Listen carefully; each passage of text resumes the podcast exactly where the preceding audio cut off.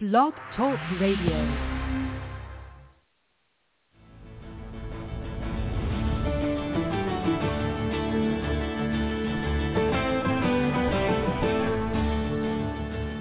Hi, and welcome to The Art of Film Funding. I'm your co-host, Claire Papan, along with Carole Dean, author of the best-selling book, The Art of Film Funding. Carole is also the founder and president of From the Heart Productions and the host of this show. Our very special guest, Kelly Galindo, is an American actress, director, and producer. Her work has spanned decades in television, theater, and film. She has just completed post-production for her first dictorial feature documentary, 26 Seconds, which is based on the horrific sex trade. The documentary is driven by her passion for giving a voice to the victimized children. For the past four years, she has produced and directed 26 Seconds. Her mission of exposing these atrocities has taken her around the world. Kelly highlights the nonprofit organizations that have actively stepped forward to do something about it. In addition, Kelly balances her directing and acting careers while passing her craft onto future generations of students as a professor at Dodge College of Film and Media Arts of Chapman University. She has also taught at UCLA's School of Theater, Film and Television and at Orange County School of the Arts. Kelly is also a proud lifetime member of the Actors Studio. And Carole Kelly is sponsored by From the Heart, and she won the Roy W. Dean Film Grant. Yes, Claire, I'm very happy to say that Kelly is a brilliant filmmaker. We're so lucky to have you with us today, Kelly. Oh, thank you, Carole. Thank you so much for having me on. Good. We have a lot to cover.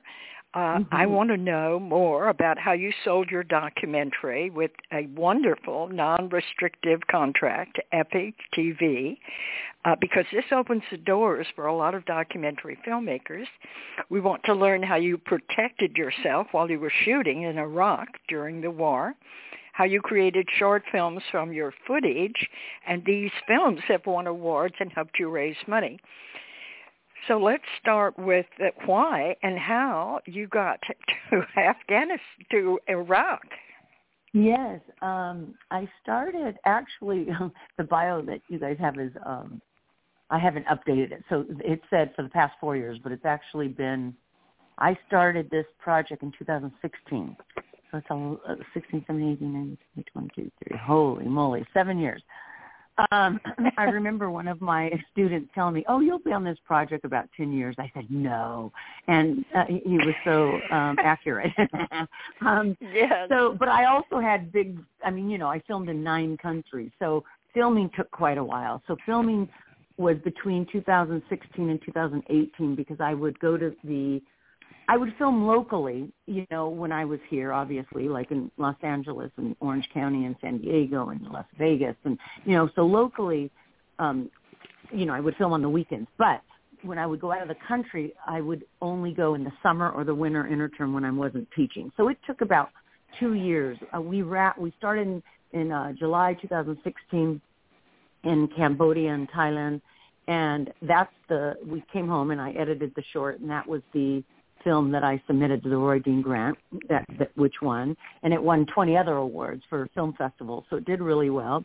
And then, but when I was there, and this is getting to your question of how did I end up in Iraq, when I was in Cambodia and Thailand, because my original goal was to shoot a documentary on sex tourism in Thailand, because I had seen this episode on Dateline um, that just was uh, shocking and uh, horrific and disgusting. Basically, um, you know, it, it, Westerners, Australians, Europeans, and Americans that go to Thailand are basically um, it's, it's like it's known. It's they're giving them a green light, but for pedophiles to go to Thailand and rape children, basically. And what's really strange is that when you're there in Thailand, it's actually illegal. It's illegal prostitution, but yet there's this, you know, the the a lot of the police there are corrupt, like in most third world countries, and they turn a blind eye. They're either being paid off or they're actually customers themselves. But there's this, even though it's illegal in Thailand, there's this huge building. It's like five stories high. It's called the Nana Plaza in Bangkok, and it's lit up neon, like like Vegas on steroids. Like it's lit up, and each floor, it's it's really, it's it's heartbreaking.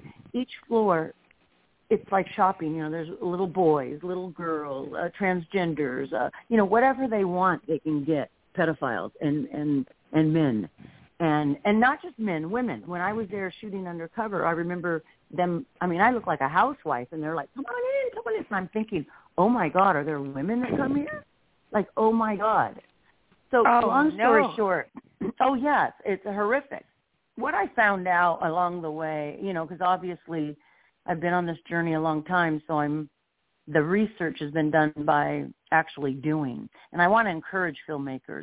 You know, sometimes you just have to take that step and the rest will unfold, especially in documentary filmmaking. You know, you're researching as you go. But I also found out, which broke my heart, that a lot of in third world countries, a lot of these really poor countries like Cambodia and India, and um, you know, the parents will sell their own children because of poverty, and and they're they're yeah. So it's like it's like, and there's a lot of madams in third world countries. You know, women rather than we think of traffickers as males, they're not. They're it's both, and it, it's really heartbreaking because it comes down to uh, Carole. It's all about money, and it, what we should be really working on in other countries is to help them be able to uh, provide for themselves in other ways, so they don't sell their children. It's it's Right. just horrific. So, anyways, but back to your question is how did I get to Iraq? So, uh, again, originally I was going to just do a short, but when I was there, the the organization that I was with, they're called Destiny Rescue. They were also in Laos, Philippines, Dominican Republic, India, Nepal, and I was like, it, it was like a revelation to me. Like, oh my God, this is global. Like, whoa.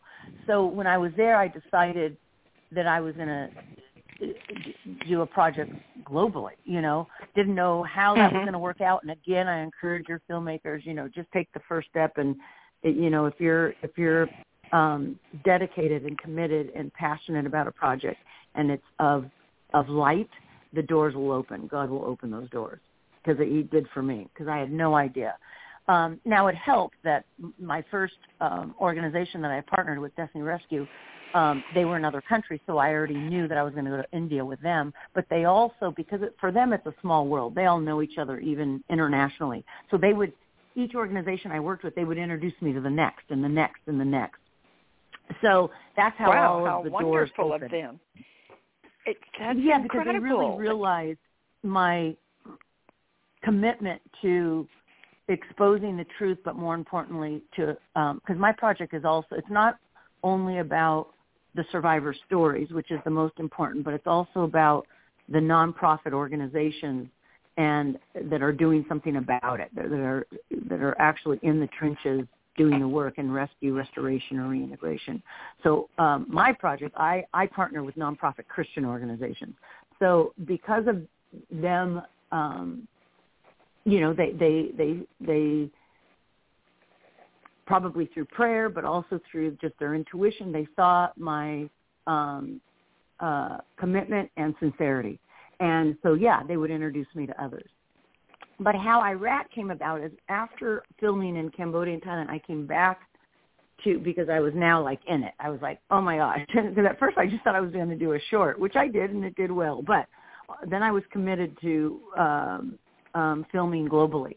So when I came home, I I joined my um, it was Saddleback Church, uh, their human trafficking ministry. Most churches have a uh, human trafficking ministry now, and um, and I met Pastor Kevin Brown. Pastor Kevin Brown uh, used to be a police officer for 30 years, but he but he became a pastor when he uh, retired, and he uh, has two organizations. One called Side by Side Church, which he um, has um, he trains. It's called the exit training, but he trains people to rescue um, survivors from the sex trade in Santa Ana, California, like right here in Orange County. And so what he did is he created um, um, a model, for, and, and it's called Side by Side Church because he brought lots of churches to be able to come there on Friday, Saturday nights to rescue um, girls uh, from the sex trade, and so that that way, it it's a organization that that can a model that can keep going, you know, because it's it's tiring. This is a lot of work. You can't you have to take breaks sometimes. But if there's a lot of churches involved, then it, then there's always churches out there, and he trains them. And because he has a mili- uh, excuse me, not military, uh, the police background, he's he's uh, very um, cognizant and strict about protocol and safety, which is great. So he does a training. So anyways, when he was at when I was at this meeting though at Saddleback Church, I heard him talking about he was also rescuing survivors from the sex trade in, in Iraq, and this is was in 2017. So uh, Mosul mm-hmm. hadn't been liberated yet. Um, ISIS was still there. But I went up to him after the meeting. I told him what I, you know, had done and filmed with Destiny Rescue in Cambodia and Thailand. And I said, uh, I, I want to go with you to Iraq. And so that's where it began. And I don't know if you've seen the feature yet that's on Epoch TV, 26 Seconds ISIS Sex Slaves, but Pastor Kevin Brown is in it throughout. You know, he was our, you know, he he was how I I, I went there, and he's the one that had the relationships with Kahil and Amina, who were Yazidis. Kahil was an attorney, and um, uh, Amina was um, a, a member of the Iraqi parliament, and both of them because a lot of their own family members were abducted by ISIS and killed by ISIS. They quit their jobs and they created an underground rescue mission. So Pastor Kevin had a relationship with these two. So when I went to Iraq, um, uh, the girls they had rescued, uh, Kahil and Amina, those are the girls that I interviewed. I interviewed five five people. Only three made made the film, but I interviewed five people. This is incredible. And uh, were you uh, able to um, do it without a lot of problems? I mean, they they had been rescued, so they were safe, and you could do it in a, a convenient, comfortable setting. Well, yes, I mean, no matter what, there was always risk, of course. Like Pastor Kevin before I went said, you know, you can't have computers and you know so we you know you always need your computers to download your footage, right? And um, uh-huh. so we took a Sony A7 so that it looked like we were taking stills, just in case, uh-huh. you know, because it's also uh-huh. you can take stills on it. And um, and we we just had our footage on SD cards, so in case there was ever a problem, the SD cards could be handed to someone easily to be taken back to the states. So that's a dangerous way to film. You know what I mean? You always want to download your footage, you know, the night, and, and we didn't. Everything was on SD cards. You know, wow. couldn't view it till I got home to the states. I did view well, it like so, we stopped in Turkey on the way home, and I, you know, of course, I downloaded it there and I looked at some of it there in our, um, you know, in our while we were waiting to to to board. But it, you know, that's a dangerous way to film, but it, but we had to film that way, otherwise we would have been possibly in danger, right? So because um, if you had a computer, they might think you had money, or what? What's the problem? No, they they would know you're filming a movie and they would shoot you and kill you. you know, so th- we try to just do it, it, it, it as minimal as possible. You know what I mean? So, um, you know, I didn't have a boom mic. It, you know what I mean? Like it was. I mean, we had um, a love, you know, to and once I was uh when we arrived in Iraq, um, uh, they had a, a, um, a fixer come and pick us up. Fixer kind of like handles everything, and so and they took us to um, Kurdistan, and Kurdistan is actually it's it, it was surreal being there. It, it's the most beautiful um, place and people I've ever met. But they were walking around like nothing. They were only 20 miles from Mosul, and the reason is because the Kurdish army is so strong, but also logistically where they're located, there's a big mountain behind them. So ISIS never came into Kurdistan. They knew they'd get killed. The, the Kurdish army is so strong and there was only one way in and one way out, like they'd get killed. So they never bothered Kurdistan. So the people there were walking around like nothing. Like I, I was in shock, and it was only 20 miles from Mosul, where ISIS was. So Mm-hmm. anyhow, the, the girls that were rescued, they brought, they put me in a hotel, a nice big beautiful suite because I was there for five days. They wouldn't let me leave. I was, I go, I've got to get beef footage. You've got to let me go. And so, um, anyways, but I was there for five days, and they were bringing um, people to interview there so that I was safe. And um, Uh-huh. and so that's that's where we were. But at some point, I said I have to get B footage, and so that was a big. um uh, you know, the Kurd, the commander of the Kurdish army said, absolutely not. And da da da. I said, I have to. So he finally, um, so he finally sent, in a, um, it, there were three little girls, 18, 20, and 21. And so when they arrived, I was like, because I was thinking they were sending, you know, men. And so I, I said, could you call the commander back? And so I why did you send little girls? And he said, tell Kelly that ISIS will run if they see these girls because they don't want to be killed by a woman. And I said, well, tell the commander then why isn't the whole army women? And let's get this war over. why isn't the whole army female? exactly. oh my heavens. It's amazing what way- you have to learn Oh, go ahead. to make a film. You know, you have to learn everything, all the um, social uh, implications that go with it, and understanding all of these different uh, organizations, people, and religions. Amazing, you got it all. Absolutely, and I and again, I, I can't stress it enough how induct. I mean, but but I had made this decision. You know, when I started, you know, it was like I, I was partnering with God, and I said, okay, I'm going to do this in faith.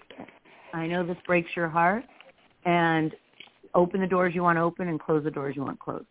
And and I stuck with that every step of the way. And so I can't stress enough to your viewers I can't stress enough to viewers that take that first step and I and and and the and if it God, the universe, whoever will um, more than meet you halfway. Like I didn't have um, intentions to interview the commander of the Kurdish army. That just happened. The fixer knew him on the way because we arrived in Erbil and it was like a four-hour drive to Kurdistan. And on the way, he goes, "Oh, he goes, do you want to interview the commander of the Kurdish? He's at, he's in a little village right now on the way." And I go, "Yes." And he threw out my film, and he was amazing. Oh, how Amazing. fabulous! Fabulous. Well, tell tell me about the uh, the women. Uh, they sent you three women, and they'd all been captured and sex trafficked. No, no, no. These were g- women in the Kurdish army. Oh, oh, they you were mean Kurdish survivors that he sent me. Oh, the Oh, survivors. yes. The yeah, yeah. The survivors were all all have different stories. One was a seven-year-old little girl, but when she was captured, she was five. All of her family was killed. There was one uh, that was um, 16 when she was captured, but she was 18 when I interviewed her. Um, there was a uh 21 year old that I interviewed, but of course she was like 19 when she was captured, and she was captured four days after she had a baby. Um, Oh, my and then there God. were, and those are the three that are in my film, and um, and then there were two older women, and their stories were horrific. But I just, you know, my project is on really uh, on child sex trafficking, so that, that's why I chose those those three. But um, the other women's stories were just as horrific. There was one woman; she was probably 40, and at the time I was, I think, 52, and she probably looked 20 years older than me from going through this experience. She was 40. She was not well, like mentally. She was not recovered at all, nor I don't think any woman could be. She had 12 children. All of them were captured. The boys were made into ISIS fighters. The girls were made into sex slaves. She had one child that was handicapped, and this is in my film. I, I shared it in the film, the story. But she had one child that was handicapped, and, and it was almost like Sophie's choice. She was begging ISIS, please take any of my children, but this one, because he won't survive. And they and they hit her in the head and took him. And of course, I'm sure they disposed of him. He, I mean, he was completely handicapped in a wheelchair and and mentally um, uh, challenged. So they're, they, they Right. couldn't use them for anything, right? So I mean, it was just Mhm. anyways. The entire interview, she was rocking. like it was just horrific. That I have to say that was the one interview that I that I cried in, and I'm pretty stoic in my interviews. Um, and that was the one I did. I mean, it was horrific. My goodness. So, it, um, how did they get the? How did they find the children? Are they are they just grab them on the street, or do they? Oh no! identify them? They went into villages and and it was genocide. They kill all. First of all, they they make the men dig tunnels so that they can get under tunnels. So when the airstrike came, they wouldn't get killed. And then after they dug all the tun- made them dug all the tunnels, and they shot them all and killed them. All the men. The little boys they took to make to train into ISIS um, soldiers, and the girls, the young girls, they took for sex slaves, and then they would trade them amongst each other, you know, and and then the um, the older women they made into um, um, labor slaves. You know, they would take them to their wives and make them do all the hard work. Oftentimes they were raped too, but the older men, women they made into labor slaves and the young girls into sex slaves and the little boys into ISIS soldiers. It was, I mean, it's, you know what's interesting, Carole, because I, you know, and, and horrific, is that what happened in Iraq and Syria by ISIS, then again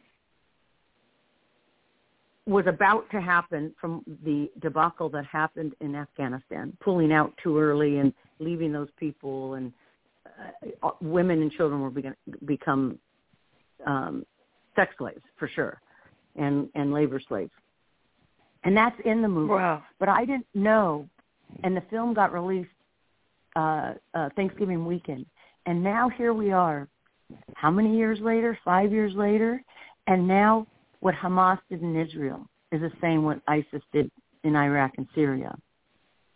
And it's like, and it's what my film's about. I didn't know yet Hamas was about to happen in Israel, but I did share at the end of the film about what happened in Afghanistan. And what, what the point I was making in the film is we've learned nothing. We learned nothing of the war in Iraq and Syria because now it's going to happen in Afghanistan. Here we are now again. My heavens. It's the same thing you found, right? Oh, well, Hamas is ISIS. It's another form of it, just like um, in Afghanistan, it's the Taliban. But it's all the same thing. They're they're terrorists. They're extremists. That's what I loved about the commander's interview.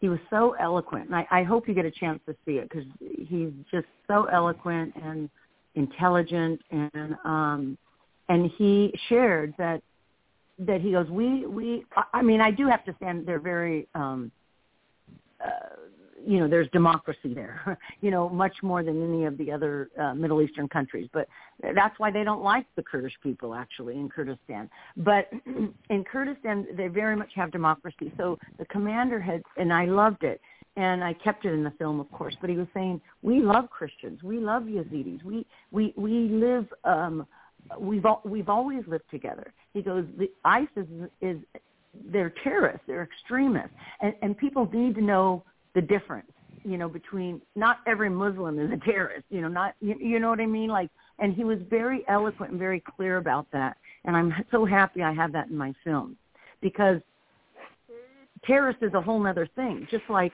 with Hamas, that's not all the people from Gaza. That's Hamas. They're terrorists. Yes, it doesn't represent I mean, the uh, no. Palestinians. You're saying No, no. Mhm. and people, and I mean, they they even abuse their own people. You know what I mean? They're terrorists. Yes. So, so I was really happy. I got. I mean, it was really a blessing. It was God, and that uh, I have the commander's interview in in in the film, and um, it added so much to it, and it wasn't planned. So, uh, you know, I just want your filmmakers to know: just be open. You know, you, you have to be in the moment. You seize the moment, and I mean that's documentary filmmaking. Exactly. Right. so you you could you had to be very careful with your camera, the pictures you took, and it had to look all like stills. Uh, Yes. Because you were being watched constantly. Mhm. You think? hmm I did that too in not all throughout Thailand, but on in the Nana Plaza in, in the red light district. I, they even came up to me. Oh, are you filming? And I go, no, no, no. And, I, and you can show them. No, they're still. Look. Well, don't do that. Da, da, da, da. So I did that also, like, you know, because they don't want people to see what's happening in the red light districts and in Nana Plaza. Right. yeah. Goodness.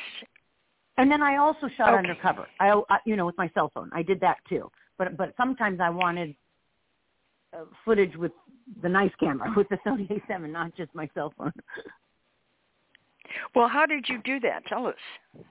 Oh, there's an app. It's so easy. There's an app where um you you flip it on and and it's like you're talking on the phone, but it's filming. Oh, Yeah, you wonderful. pretend you're on, talking on the phone, but you're filming. Oh, great. And you got some good footage with that? Oh, amazing! You, you've seen, uh, uh, you know, all the let's see, Yes. what, uh, you've seen a lot of my footage where it's um, Right. Anytime it's like in a red light district or they're or even here in the U.S. they're on the streets. That's all cell phone footage, and it looks great. Oh, my. But that was all. It, I, would, yeah. I would never have known. That's marvelous. I Well, know. I um, was even shocked because when I we did our screening for the feature, 26 Seconds ISIS Sex Slave, you know, it was on a huge screen when we did our screening, right? So I thought, oh, you're probably going to be able to tell. You couldn't at all. It looks just as clear as the Sony A7. That is quite a testament to that phone, isn't it? Great. Yeah. Well, phones do have great cameras now. Not Yeah. kidding. Well, tell me. Let's get into the United States. That's what's shocking me is to hear you say that it's happening right here in our own home. in our own backyards absolutely um uh, and people don't realize that you know they they think oh yeah it's, it's in third world countries but not here oh my god it's three miles from chapman university this beautiful chapman is in the city of orange the most safe city in orange county and three miles away there's human you know sex trafficking going on in harbor boulevard in santa ana garden grove and, and anaheim near disneyland the whole harbor boulevard um and and it's not just on streets in fact in fact, and this is uh, something that um, is hard to wrap around, but the internet now, the, the, the traffickers sell girls on the internet, and we don't even know what those numbers are. Like the the title of my film, um, Carole, is 26 seconds. Every and, and, and it's a statistic. Every 26 seconds, a child is trafficked globally. Not a woman, a child, and not just in the United States, but globally. That's that statistic. Okay, we those aren't the numbers online. Oh my gosh. No one knows those numbers. Pretty well, how did they get away with it? How is it uh, camouflage? That, well, there's there's like these sites, all different ways, right? There's first of all, there's the dark web, which is really horrific. That's when they're selling children and, I mean, like uh, baby, like crazy crap, um, crazy crap. Um, you know, organ d- d- donor, yeah, not donors, but they they they'll kill a child for organs and sell the organs. Um, I mean, this is crazy crap but but on the normal website you know there's like these web i don't know they're called like sugardaddy.com and i don't know all these different websites where they pretend that they're like match.com but they're not you know what i mean it's it's selling and then they'll say they have code words um yeah, I, I don't know what they are. Um, I try not to get on these sites because I don't want it on my computer or my or on my Right. phone, you know. Um, but Yeah. um, uh, but oh yeah, it's happening.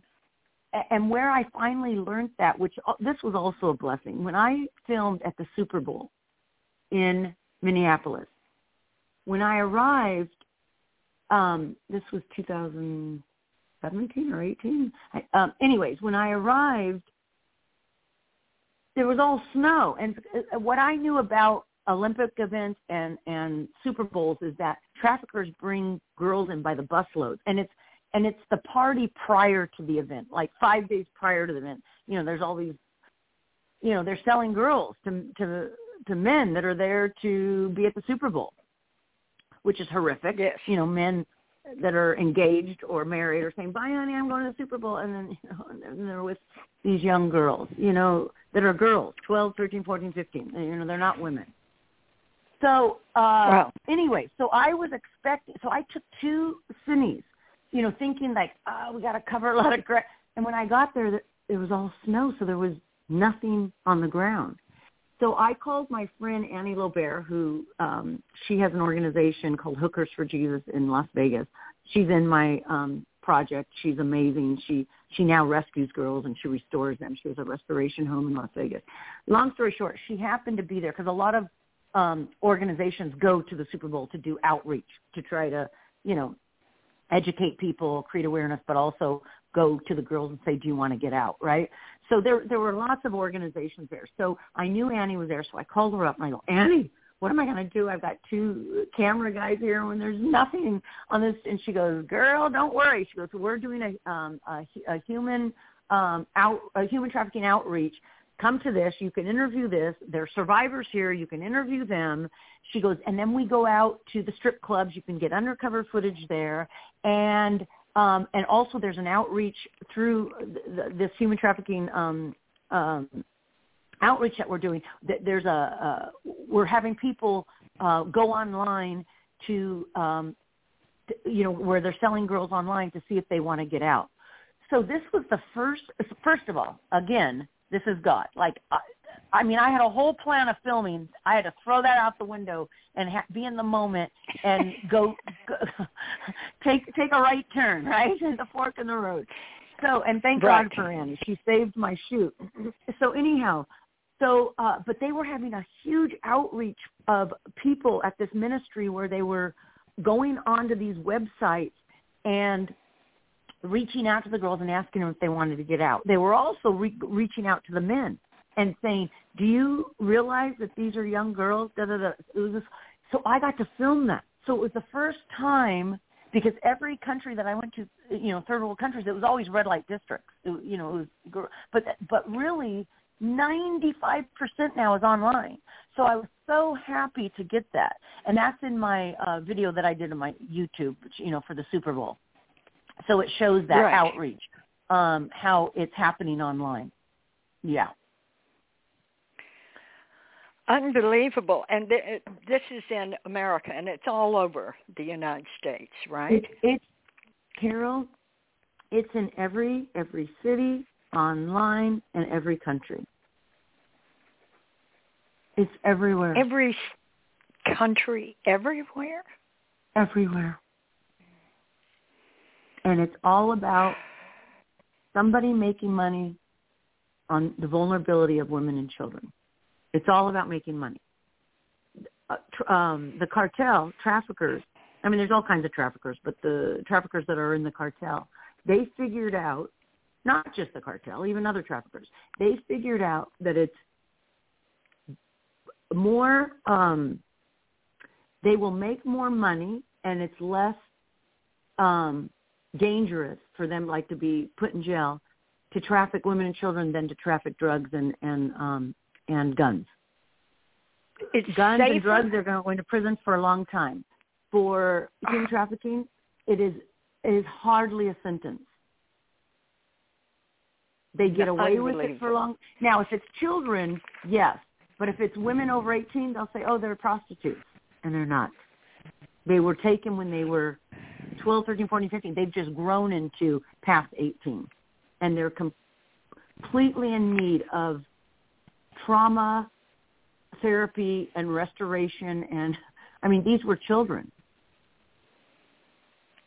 So, yes, no now, if somebody gets caught with a child, yes, the, the, the, but it, but they get away with it for a long time before they're ever caught. But if, but if they're caught with someone 18 or older, that it, I mean, our laws need to change. Right. Sounds like that's a, a good mantle for someone to take up to go after that. Well, it, it's it's. I guess if enough, it's you know, it's it's up to us to vote the right people in, and there and and human sex trafficking has become a lot more um awareness has uh, been created much more than when I started in 2016. Nobody was talking about it then. Uh, now you hear it on the news all the time. Sound of Freedom came out and did really well. So it's much more talked about. And and because it's talked about on the news, people need to be aware of which politicians are fighting this. And you keep them in office or you vote people in office that are aware of this and want to fight this issue. Right. That's really good advice. Well, what I think is so important is how you started creating these short films from your footage before you had really finished uh, films, or in addition to finishing films, you made the shorts and you put those out uh, for awards. And the most important thing I found was that they were so informative. They were 10 minutes or thereabouts, but the information contained in there was shocking. It was all it was like a wake-up call, a 10-minute yeah. wake-up call. This this is happening. You have to pay attention and let's do something about it. So, um yeah. two of my favorites was uh one, the uh, one where the airline stewardess oh, taught us how yeah, trafficking in the air. How to look for children being trafficked. Tell us about that one. That's an amazing organization. That woman, um, I'm forgetting her name right now. Oh, I can't believe I I, I have like thousands of people. Um, uh, I can't believe I forgot her name. Anyways, uh, she is uh, uh, the founder of Airline Ambassadors. She used to be a flight attendant.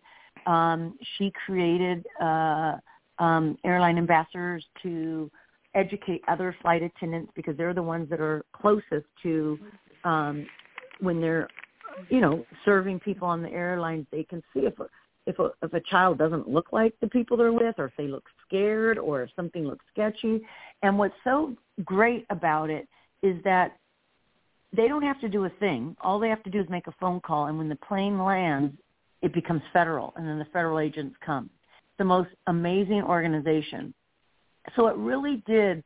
So, uh, well, let me back up. So first of all, she first started training flight attendants, and then uh, the the um, you know, the people on the ground, and then the the pilots, and like the, now the whole aviation is trained in this, and to be aware. Wonderful. And so and so now there's way less because they can get caught and, and it's federal, but there's not as much trafficking any longer from other countries bringing. I mean, they're they're still human trafficking. It's just that traffickers don't put them on a plane and bring them to the states anymore. Too dangerous. You know what I mean? They'll just traffic them in those those other countries, and then you know, and the, and the traffickers here in the U.S. You know, traffic women here. So the, I don't want to say that the statistic has gone down because it hasn't. It's but but that has gone down because they know that they can easily be put away for life because it's federal on a plane. So, and that was due to her organization. It, it was it's really an amazing organization. She Wonderful. saved many, many, many children. Oh, that's so good. Uh, well, t- now tell us about the uh, policemen who uh, uh, go out and work on weekends, Christian policemen, and yeah. Well, that was find. Pastor Kevin Brown. He was one of them. That's you know, Brown, he, he's right. a retired police officer now. He has side by side church. Um, so Ke- Pastor Kevin Brown, but also um, I partnered with the Orange County Human Trafficking Task Force and Juan, Sergeant Juan Reveles um, is in charge of the human trafficking unit. And um, and it, I have to say, Orange County and San Diego, it's really that they all work together from the human trafficking task force to the DAs to the nonprofit um, organizations. Like they're all working together. They really have it um, from from A to Z, from beginning and much more about creating awareness, prevention, rescue, restoration, and reintegration. I was really impressed, really impressed with San Diego. They even have a John School, which I have a video on that in, on my YouTube channel. But they have a John School where, again, this is when they're caught with someone 18 or older. If it's younger, they're going to prison. But if it's 18 or older, they get um, it's kind of like traffic school, right? That they'll get a ticket and they have to go to this John school for like I, I can't remember if it's eight weeks or twelve weeks or whatever it was. But what happens is now they have to, um, if they were working nights, now they have to take off that night because they got to report. Other otherwise, if they don't complete this course of the John school, then they're then they are going to jail, right? So it's it's um but it educates them because it's taught by survi- uh, survivors that are that are rescued and restored. It's taught so now they have to put a face to it. They have to listen to this person. And they also um johns that were addicted to pornography and sex and now um they've gone through AA and they're healed and they they speak at the John school. And then police officers speak so that they know the consequences that can happen. And so the the recidivism rate is really high. Like a lot of them, because a lot of Johns, they're just stupid guys that you know what I mean. They don't really realize what it's doing, and so a lot of them, when they go through this, it changes them and for the better. So I am hoping that a John school is implemented in every city in every state throughout the United States. There should be. Yes. So anyhow, I've never heard I of was such really a thing. a John San Diego. School. That's really that's so exciting. Wow. No, so um, you entered these and you won awards. Tell us which type of festivals well, did you go? to? the one? I won the most awards on was the documentary short, um, which I won the Roy Dean Grant for too. But, but that sex tourism in Thailand and Cambodia. That was the one I won like 20 awards. Um, but I did enter um, I have one called Traffic Transgenders. You know, there, there, there's because it deals with the vulnerability of not having citizenship, and so these transgenders, um, because they're when I interviewed them, they're like in their 40s and 50s, but they left Mexico like when they were like 20, right? And it was a much different world, and they're from these little towns in Mexico that that was not accepted 30 years ago at all. So they had to leave so they were in San Diego, but there was no way for them to make money. And so what I found, there were some of my favorite interviews actually. These, these um, women were because they're on the other side too. They they were they were healed now. You know, they were women. You know, not little girls that are still in trauma. You know, um, but they were some of my favorite interviews. And but what I but what was fascinating and shocking to me is that how many, because these are straight, supposedly straight men that only want transgenders. I mean, these are men that are married, but they want transgenders to buy transgenders. So that means they're not really straight. They want both. They want them to look like a woman, but they want a penis. So oh, how amazing. it's pretty shocking. It's pretty shocking. And these are like men that are married, and then they go out and buy. And what these transgender survivors told me is it was policemen, it was um um um uh what are they uh, you know the the men in the army down there in San Diego, lawyers, doctors, they said all kinds of men and supposedly straight men. This is shocking. Yes. It Very shocking. is. So the so I I entered that in in a um in a short because it was for you know for transgenders. You know, I forget which one it was called. Um, I forget the the. Anyway, um, I forget what it was called, but but I but I entered that, but I didn't really enter most of those videos that are on my YouTube channel. I just did them because at the time it was during um the pandemic, so life stopped. And you know, it stood still for most of us, and um I didn't want to stop with the project, even though I wasn't at Chapman during that time, so I couldn't use the facilities. But I thought, oh, these are just going to be videos for the YouTube channel, so they don't have to be, you know, perfect. Um, but but because I shot with the Sony A7, they look great. You've seen them; they look really great. But but I did them Yes. at home, and um, and so what I decided is that I wanted to create awareness about the issue. I I wanted to market 26 seconds well I was still applying for grants and still trying to raise money, you know, and um for the for the feature doc as well as which we'll talk about in a minute, the doc series to follow with the other countries. We'll talk about that in a moment. But I wanted to um, um, create awareness about the issue. I wanted to market 26 seconds, and more importantly, I wanted to highlight which what you talked about with airline ambassadors and some of these organizations. I wanted to highlight the nonprofit organizations that wouldn't necessarily fit in my film. Because when I started this, I was going to put all the countries in a feature film, which means each country, you know, if you have seven countries, each country's only going to get 15 minutes. So when I started editing the feature, I started with Iraq, and when I and I was like, oh dear, I, I can't do 15 minutes on Iraq. Uh, so I decided, yeah, okay, right. the features, yeah, because it's a it's a because it's specific, it's a story in itself. You know, even though these girls were trafficked amongst ISIS, it, it was still it's a whole bigger thing. You know, genocide, uh, political. You know, it was a whole thing. So I decided the feature would just be Iraq. So I titled it 26 Seconds ISIS Sex Slave. And then I thought I will follow, and this is what I told you earlier, what I'm trying to work on. I'm, I um, have a executive producer that is trying to raise funding to complete post-production for a doc series. And then she'll pitch it to the network. So our plan is to um, to do a doc series on the rest of the country.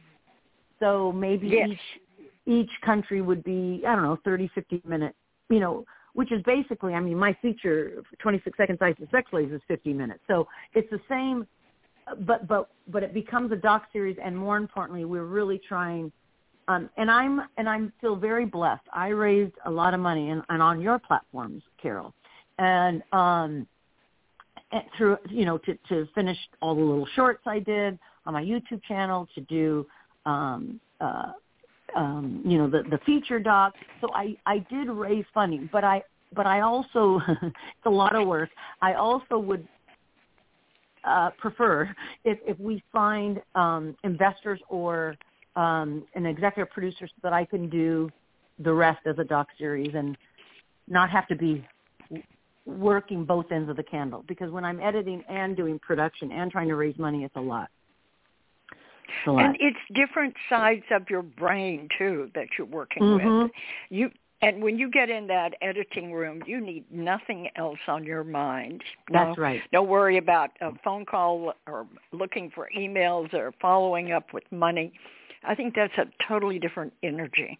That's right. That's right. So it was a lot. Um, but I do want to um, uh, share with your listeners as well as, and you, you're aware of this, I haven't done it yet, but I am planning to because I believe in it. But I am with um, Show and Tell, Keith, with Show and Tell, yes. and and right. I have learned from them that when you um, submit to PBS, and if they uh, decide to take your film, they don't pay the filmmaker, but it is very reputable. It's nationwide and you can find underwriters. Underwriters are basically like sponsors. And they can donate or sponsor anything they want, you know, one thousand, five thousand, ten thousand, even a 100,000 if they wanted. And what they get, and then you do a commercial for them and you, and, and you display it in your, at the top of your film and at the end of your film on PBS. And, uh, and, and a lot of um, Keith's um, members have made a lot of money, like two hundred thousand, five hundred thousand, like crazy money that goes directly to the filmmaker through through having their film on PBS. Again, PBS does not pay the filmmaker, but you can find underwriters, which is basically a sponsor. And what they're getting is aligning with your project if they believe in it, whatever that may be, because because most of Keith's filmmakers are documentary filmmakers, so there's something of you know they're either working on mental uh, film on mental health or or like me sex trafficking or you know it's it, it's something that um uh companies would align with right and yes. so they're not only aligning with a project and that's why they're sponsoring them but they're getting airtime nationwide by millions of viewers so it's commercials and they know that that's much less money than mainstream um media for for commercials, right? They're they're paying much less, but they're still um, their company is being um, seen, acknowledged, but yes. more importantly, aligned with the project that whatever it is. So I'm planning to do right. that because my my my distribution with Epoch TV, uh, you you know, I sent you the contract. It was quite um, simple and easy, and and it really was pro filmmaker, but it was um, non-exclusive. That means I can be on other platforms. It was also um, I can still submit to film festivals, uh, and, and the filmmaker owns 100% of their their rights. to the film. Um, so I, it, I think that you know I don't know yet because it's only been since you know Thanksgiving weekend because I have a two-year agreement with Epoch, so I don't know what the end result is because it just started. Um, but I do know that it's important to have your film out, especially I mean any filmmaker after they've worked so hard, they want it out and you know people yes. to be able to see it. But what's so great is that it's a non-exclusive agreement, so I can still now submit to PBS or whoever, and and and right? yes, I think it's marvelous. I never read such a simple contract in 30 years of reading contracts. You know, we get them from 2 to 20 pages sometimes. And I thought, oh, wow, I can't wait to see what they've got. And they did not hide anything. Everything was so clear and concise. Uh, and it was all in your favor. I couldn't believe it. It was yeah, wonderful. It's really great.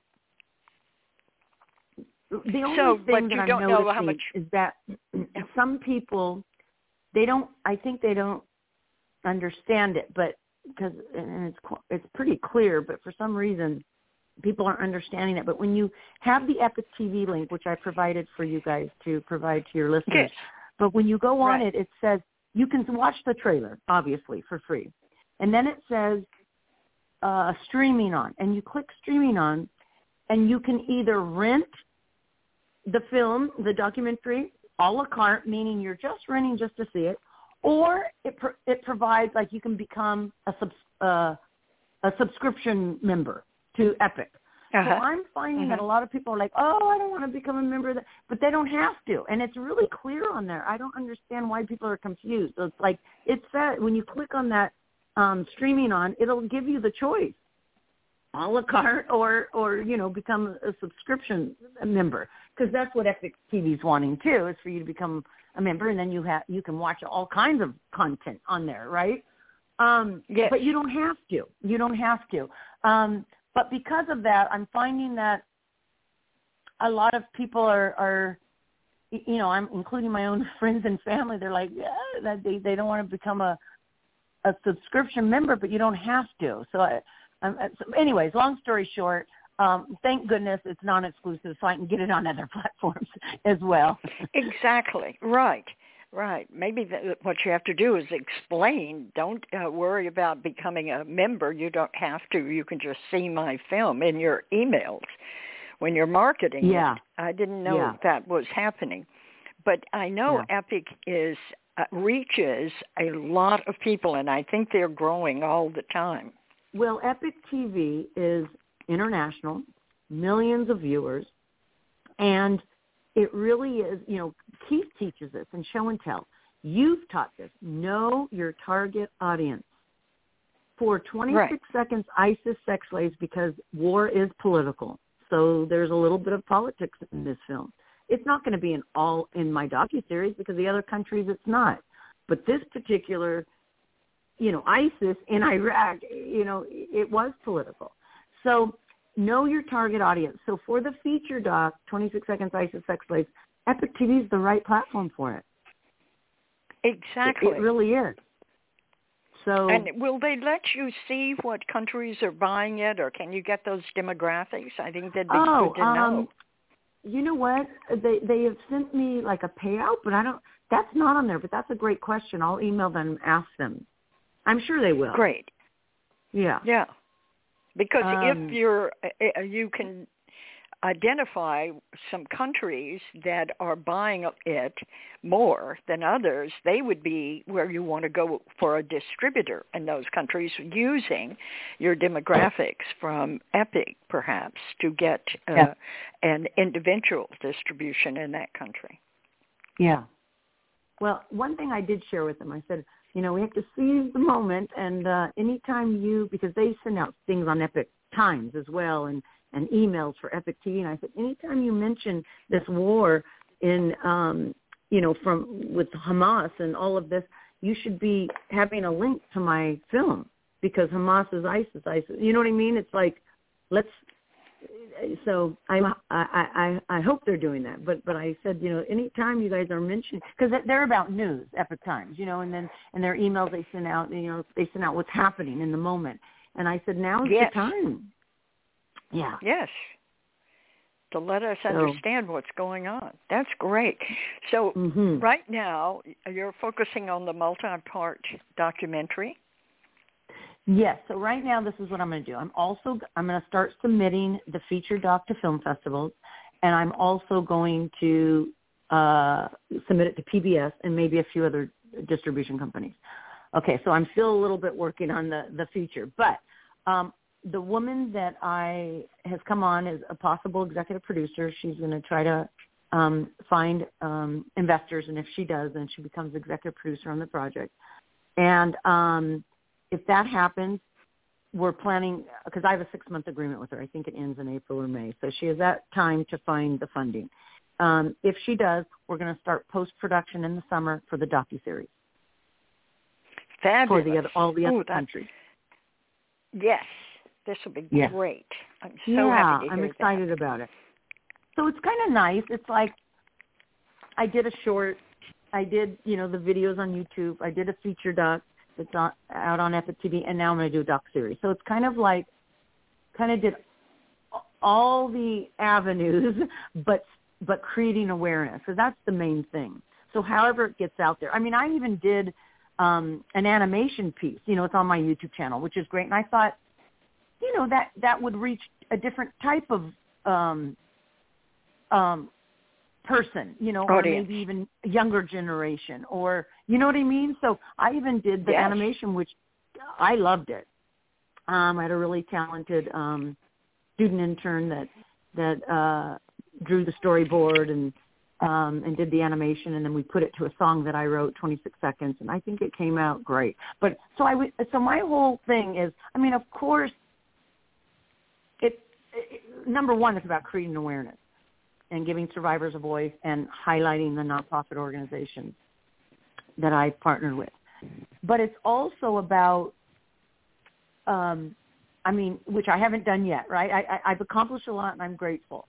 But the bigger the marketing, the, the more success of something, obviously the more ground and audience and people are going to see it.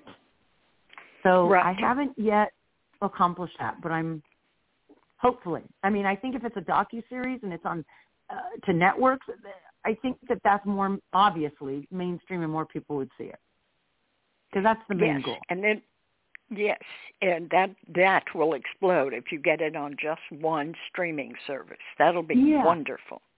Yeah. That'd be great. That's a good goal. Well, what you've done is so heroic and courageous, and all of us thank you very much for getting out there and bringing us the information, this shocking information. Uh, and because once something comes to light, then you can really start to heal it. Like you said, the biggest problem are the laws. They're so uh, laxed in this Yep. area that that's where you have to start. You've got to change the laws. Absolutely. Can't and to documentary films can do that. I've seen that happen, Kelly. Mhm. So thank you. Thank you so Thank much. you, and, Carole. uh, you you've also been very supportive through you know, it's been a long road and you've been supportive from day one and you were just excited you know, with my first little short from, you know, sex tourism in Thailand, Cambodia as to now. Like you've you've had the same enthusiasm and support and passion through throughout this journey. So I thank you. Oh, you're so welcome. I, I really appreciate you and your work. Now, just give us your YouTube channel before you say goodbye. We need that. Well, the you it's 26 seconds um, YouTube channel, but also if you go to my website on the home page, you can click on where it says subscribe to YouTube, and it takes you directly to the YouTube channel. Uh, but it is 26 seconds if you want to go directly on YouTube. But my website, 26secondsdoc dot com. So um, um, 26 and then lowercase seconds, S-E-C-O-N-D-S, and then D-O-C for documentary. So 26secondsdoc dot com. So if you go to my website Okay. homepage, just subscribe to the YouTube channel. It'll take you there, and Um, the feature's not there, of course, but you'll see the short, the documentary short on sex tourism in Thailand, Cambodia, and then all of the videos that you and I were talking about today. They're under um, the playlist called um, Sex Trafficking in America or Sex Trafficking in the U.S. That's what the tab is called. Okay. Um, and tons of videos there for you to see. And then, of course, go to Epoch TV, please, and see the feature.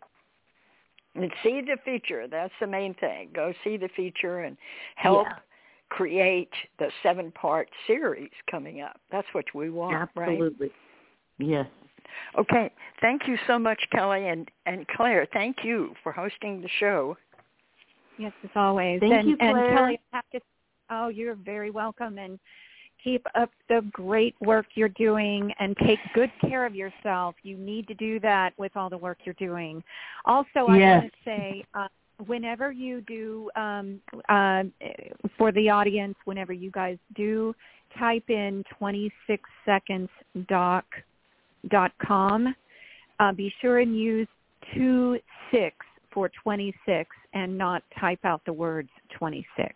Yes. That way you. you'll get you'll go straight to her. You're very welcome. All right. Well, thank you all again and be well everyone. Thank, Thank you you. so much, Lots of guys. Lots of good luck Ha- and lots of love. Happy New. Year. Yes. Happy New Year. Bye. Bye-bye. Now, in its second edition, Carole Dean's popular book, The Art of Film Funding, has 12 new chapters to cover all areas of film financing and how to avoid expensive pitfalls. Learn how to start with an idea and end with a trailer, how to make an ask for money, create your story structure and your trailer, legal advice, fair use, successful crowdfunding, how to ask for music rights, and what insurance you can't shoot without. Available on Amazon under Carole Dean and at FromTheHeartProductions.com. I want to remind our listeners that David Raiklen is a brilliant and talented award-winning musician who scores films and can compose music for a trio or for a full orchestra. David is a very good friend to the independent filmmaker and comes highly recommended by From the Heart Productions. If you need music to help tell your story, please contact him at davidraiklen.com. That's David, R-A-I-K-L-E-N dot com. And Carole and I want to thank you for tuning in to the Art of Film Funding. Please visit our website at FromTheHeartProductions.com. You can also find us on Facebook and Twitter. Good luck with your films, everyone.